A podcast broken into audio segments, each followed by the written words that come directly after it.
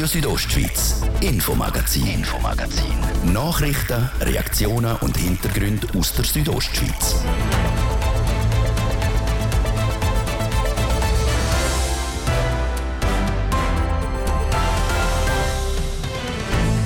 Seit Jahren ist es das gleiche Spiel beim Kanton Graubünden, wenn es ums Budget geht, tiefrote Zahlen voraussagen und ein Jahr später rabenschwarze Zahlen präsentieren. Heute hat der Bündner Finanzdirektor das Budget für das kommende Jahr präsentiert und auch für das nächste Jahr wird ein Minus vorausgesagt. Neben den roten Zahlen gibt es aber auch noch gute Nachrichten für die Bündner Steuerzahlerinnen und Steuerzahler.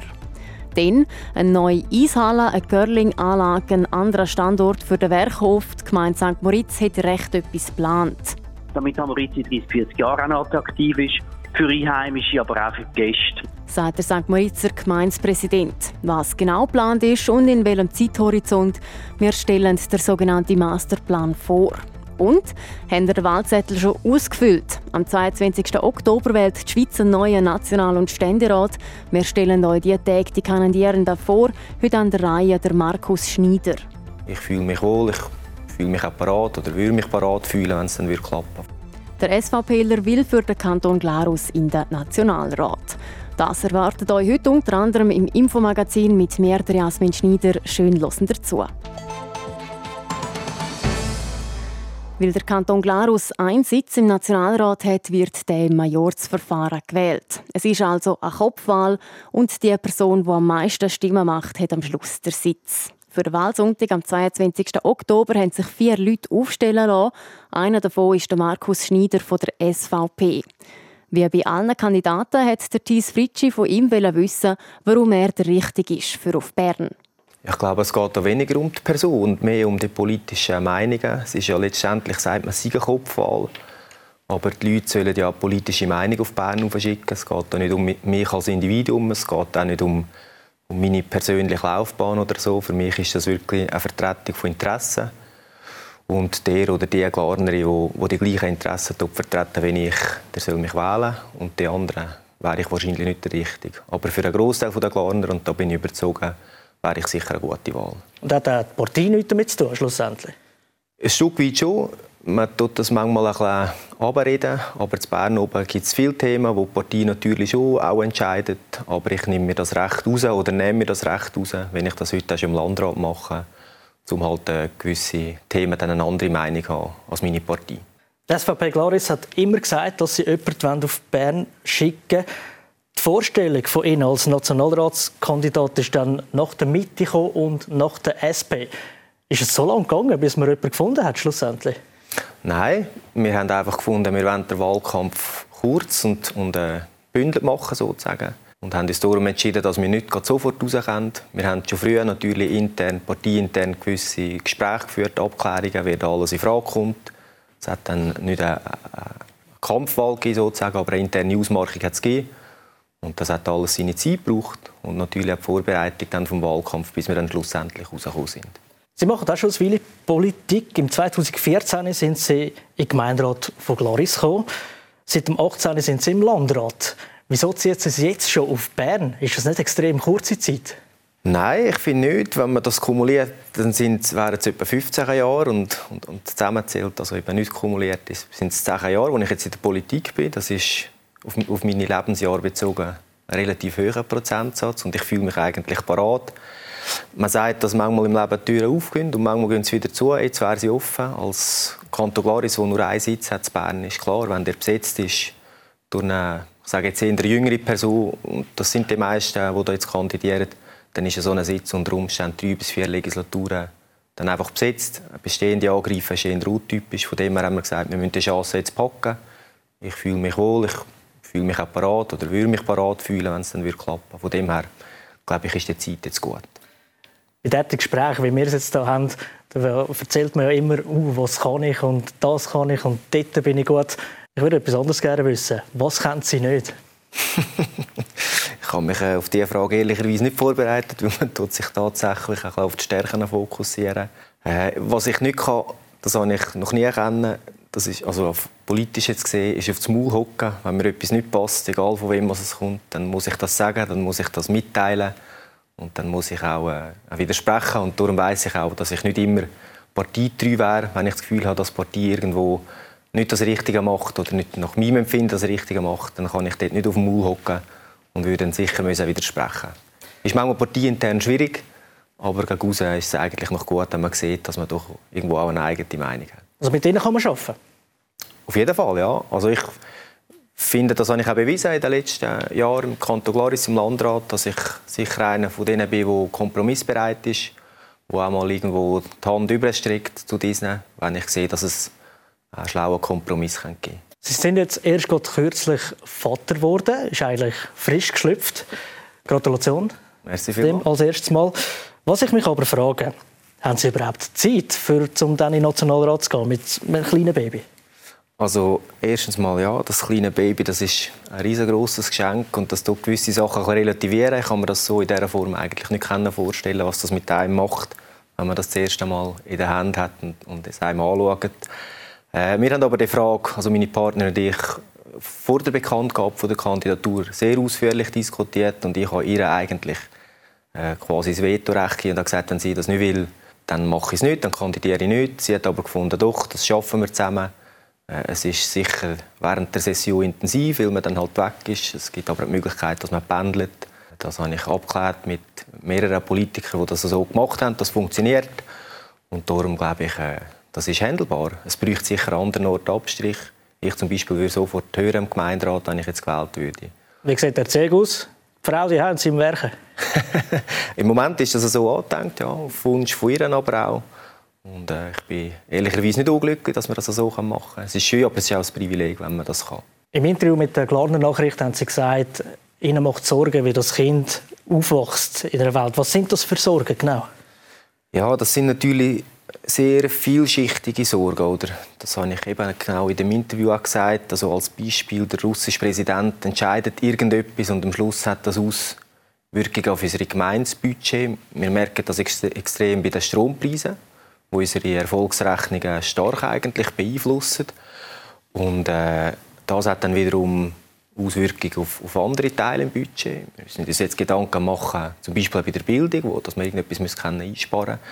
Und das finde ich, find ich schwierig, wenn man die Abhängigkeiten sieht, die extrem starken Abhängigkeiten, die wir vom Ausland heute haben, wo wir nicht wissen, was passiert, wenn irgendeiner mit dem Finger schnipst irgendwo und wir dann unter dem leiden am Schluss. Gehen wir zu einem von Ihren Themen, wo Sie auch die dafür schwingen. Sie sind Jäger.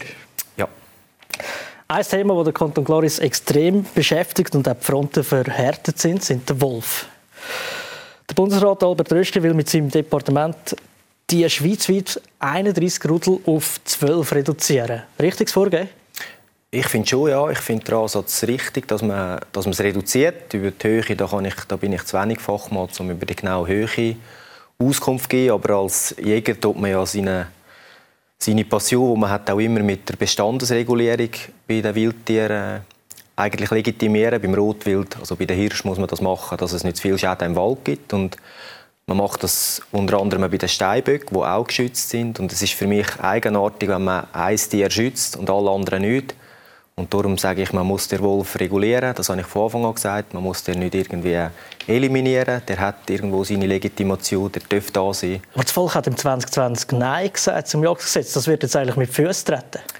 Ja, das, wenn man es ganz spitzfindig anschaut, dann ist das so. Aber man muss natürlich auch sehen, dass jetzt in diesen drei Jahren sehr viel passiert ist. Und ich glaube, der Volksentscheid der kam heute anders raus. Der Leidensdruck vor, vor drei Jahren ist noch deutlich kleiner gewesen. Und das zeigt auch, wie die Population äh, eben schnell ist beim Wolf. Weil das ist ein extrem intelligentes Tier und anpassungsfähiges Tier. Und darum, ich mache mir keine Sorgen. Man kann den Rudel problemlos so reduzieren. Da kommen immer wieder neue nach. Ein Thema, das Sie sicher immer wieder hören, Sie treten gegen zwei Frauen an wo eine die Chance hätte, die erste Glarnerin im Nationalrat zu sein. Wieso müssen Sie da reingrätschen und das sozusagen verhindern?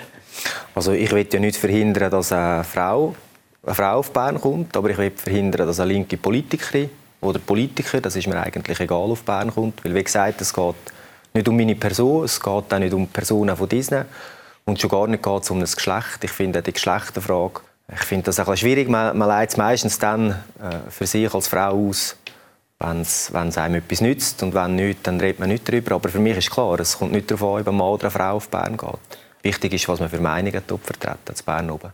Aber das hätte ja die Kandidatur von Peter Rotlin für einen Ständerat, hätte das ja dann, wäre das nicht alles links gewesen, schlussendlich? Ja, das stimmt, aber... Äh, das braucht sie gar nicht im Nationalrat. also ich meine, jeder, der sagt, mich braucht es unbedingt, der ist wahrscheinlich ein bisschen überheblich, weil es sind 200 Nationalräte und Nationalrätinnen und äh, Garner haben einen. Und ob der Mann oder eine Frau ist, finde ich, kommt nicht davon. Ich glaube, das Geschlecht ist nicht entscheidend über, über die politische Themenwahl. Der SVP-Nationalratskandidat Markus Schneider im Gespräch mit dem Thies Fritschi. Ebenfalls für den Nationalrat in Glarus kandidiert der parteilose Jürg Rückmar. Er hat aufs Interview verzichtet. Er hat in der Glarner Nachrichten schon alles gesagt und will jetzt seine eigenen Kanäle bespielen.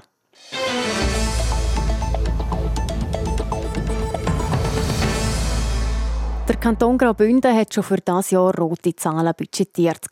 Nächstes Jahr rechnet er mit einem noch höheren Minus. Es gibt aber auch gute Nachrichten, nämlich könnten wir ab dem 25 weniger Kantonssteuern zahlen müssen. Das hat der Finanzdirektor Martin Böhler heute bekannt gegeben.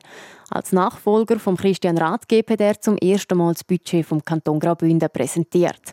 Sarina von Wiesenfloh war dabei. Am Kanton Graubünden geht es finanziell gut. Das sagt der Bündner Finanzdirektor Martin Bühler. Trotzdem rechnet die Regierung für das nächste Jahr mit einem Minus von 50 Millionen Franken. Auf der einen Seite haben wir nichts einstellen an Nationalbankgewinn. Dann haben wir weniger aus dem Finanzausgleich und die Teuerung macht sich bemerkbar. Auf der Aufwandseite haben wir einen Haufen Projekte. Also die Umstände haben sich verschlechtert. Wegen der Nationalbank und dem Finanzausgleich fehlen etwa 130 Millionen Franken in der Kasse. Demgegenüber hat der Kanton aber ein frei verfügbares Eigenkapital von rund 840 Millionen Franken. Das, weil er in den letzten Jahren einen Überschuss gemacht hat. Und einen Teil von dem Geld will die Regierung jetzt einsetzen, um die Steuern um 5% zu senken. Die Steuersenkung gilt nur für die kantonalen Einkommens-, Vermögens- und Quellensteuern. Wir haben gesehen, dass die Steuererträge auf der Kantonsseite jetzt dazu geführt haben, dass wir ein höchst frei verfügbares Eigenkapital beim Kanton haben und hätten das auch entlang von der gleichen Linie wieder zurückgeben, dort eine Entlastung schaffen. In den nächsten acht Jahren sollen aus der Kasse 240 Millionen Franken gebraucht werden, um die Steuersenkung zu finanzieren. Das ist ganz im Sinn vom Grossen Rat. Der hat immer wieder verlangt, dass die zu viel zahlten Gelder der Steuerzahlenden müssen die zurückgezahlt werden.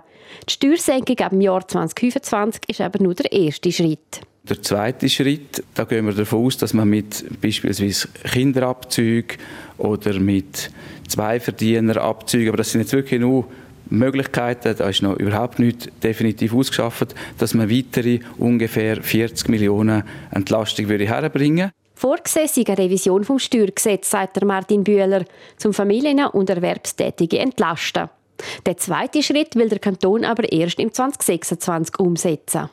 Das Budget vom Kanton Graubünden ist noch nicht beschlossene Sache. Zuerst muss es noch vor der Grossen Rat. Es ist aber davon auszugehen, dass der in der Dezember-Session der geplanten Steuersenkung von 5% zustimmt. Radio Südostschweiz, Infomagazin, Infomagazin. Nachrichten, Reaktionen und Hintergründe aus der Südostschweiz. Pflege hat zu wenig Personal. Das ist kein neues Problem, aber eines, das dringend Lösungen braucht. Ein Putzli-Teil, um dem Pflegefachkräftemangel in Graubünden entgegenzuwirken, ist eine Änderung in der Ausbildung. Carina Melcher berichtet. 75 Frauen und Männer in Graubünden haben vor einem Monat ihre Ausbildung zur Pflegefachperson angefangen. Und zum ersten Mal überhaupt werden die Studierenden nicht mehr vor Schule angestellt, sondern von der Ausbildungsbetrieb. Durch das müssen die Betriebe mehr Verantwortung übernehmen und, so ist die Hoffnung, den Beruf attraktiver machen. Das sagt der Regierungspräsident und Gesundheitsdirektor Peter Peyer. Betriebe sind ja die, die direkt merken, wenn sie zu wenig Mitarbeiterinnen und Mitarbeiter haben und dass sie jetzt eben selber könnten so beitragen, dass es mehr Leute gibt, die einen Beruf lernen weil der Betrieb selber natürlich auch ein entsprechendes Umfeld kann bilden, wenn er eine gute Führung hat, wenn er ein gutes Arbeitsklima hat, wenn er gute Anstellungsbedingungen hat. Das kann schon auch dazu beitragen, dass eben mehr Leute wieder sagen, okay, in der Pflege, das ist spannend, das ist ein verantwortungsvoller Beruf, den will ich lernen. Das neue Ausbildungsmodell soll aber nicht nur helfen, neue Leute in den Beruf hineinzuholen, es soll die Studierenden während der Ausbildung auch besser stützen wie Sandra Bosch vom Branchenverband für Gesundheit und Soziales Graubünden sagt. Die Studierenden haben viel engere Bindung zum Betrieb. Und ich glaube, das ist auch ein Vorteil für die Studierenden, dass sie klar einen hauptverantwortlichen Partner haben für ihre anspruchsvolle Ausbildung. Wenn die Pflegefachleute eine engere Bindung zum Betrieb haben, ist auch die Chance grösser, dass sie im Beruf bleiben oder nach einer Pause, zum Beispiel wegen der Familie, wieder zurückkommen. Ein weiterer Punkt, der angepasst worden ist, der Lohn. Bis jetzt hat eine Pflegefachfrau oder ein Pflegefachmann im ersten Jahr für Ausbildung etwa 1120 Franken verdient. Neu kann der Betrag je nach Alter auf bis zu rund 3700 Franken aufgehen. Durch das können die auch Leute, die erst später in Pflege einsteigen die Ausbildung machen, sagt Peter Bayer. Gerade Leute, die vielleicht eine zweite Ausbildung machen oder die Familienpause gemacht und nachher wieder einsteigen und sagen, ja, komm, jetzt will ich noch eine höhere Fachschule machen, diplomierte Pflegefachperson nachher sein, aber halt, weil sie eben schon Kinder haben, ein gewisses Alter haben, nicht mehr können zum, sagen sie in Anführungszeichen, normalen Lehrlingslohn sich das leisten. Für die ist es sehr spannend und interessant natürlich jetzt auch neue Möglichkeiten zu haben. Ob die neuen Möglichkeiten genutzt werden und wirklich mehr Leute in den Pflegeberuf einsteigen, das werde ich erst in ein paar Jahren können sagen. Die Ausbildungsplätze der Pflegefachfrauen und Männer im Kanton Graubünden sind im Moment nicht ausgelastet. Von rund 110 Plätzen pro Jahr sind 75 beleidigt.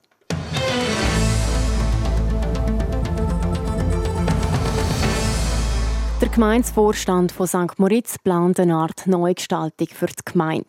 Eine neue Eishalle soll gebaut werden, das Seeufer wird verändert, eine Curling-Anlage ist geplant und zusätzlich gibt es noch Platz für Erstwohnungen.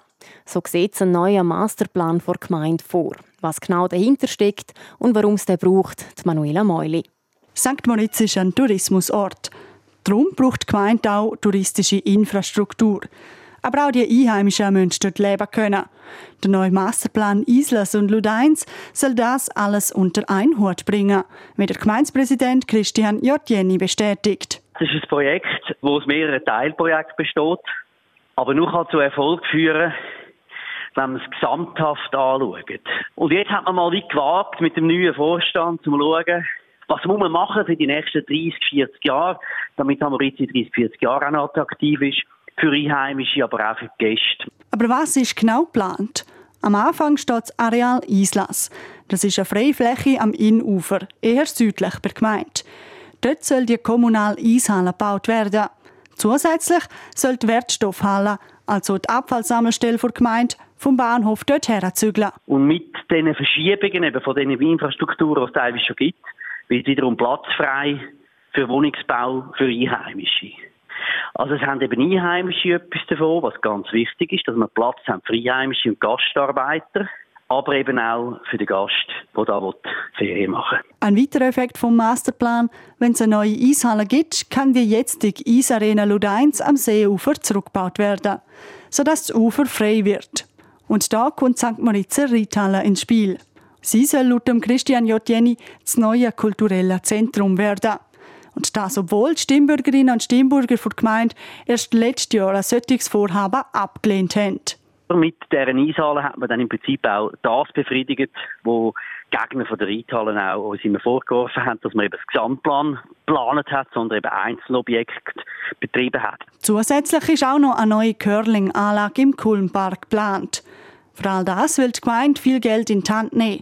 St. Moritz sei finanztechnisch momentan aber in einer sehr guten Lage, so der Gemeindepräsident. Bevor es aber um einen konkreten Betrag geht, hat auch noch das Volk ein Wörtchen mitzureden. Wir sind da sehr zuversichtlich und hoffen, dass das Volk und die Leute begreifen, dass mit dem Masterplan eigentlich der letzte Zwick an der Geisel ist, dass man so Brengadin und St. Moritz zukunftsträchtig parat machen Auch wenn sie gesagt eine teure Sache ist, aber was bringt uns viel Geld auf dem Konto zu haben und marode Sportstätte, das muss auch wieder auf den Tag gebracht werden. Erste Abstimmungen plant der St. Moritzer Gemeindepräsident schon für nächstes Jahr.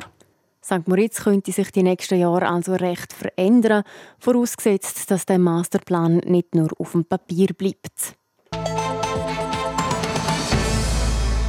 Damit sind wir am Ende vom heutigen Infomagazin. Wir hören uns dann morgen wieder am Viertel ab 5 Uhr hier auf Radio Südostschweiz und sonst jederzeit online auf rso.ch und dort, wo ihr eure Podcasts hört. Am Mikrofon verabschiedet sich Jasmin Schneider. Danke fürs Zuhören und noch einen schönen Abend. Radio Südostschweiz, Infomagazin, Infomagazin.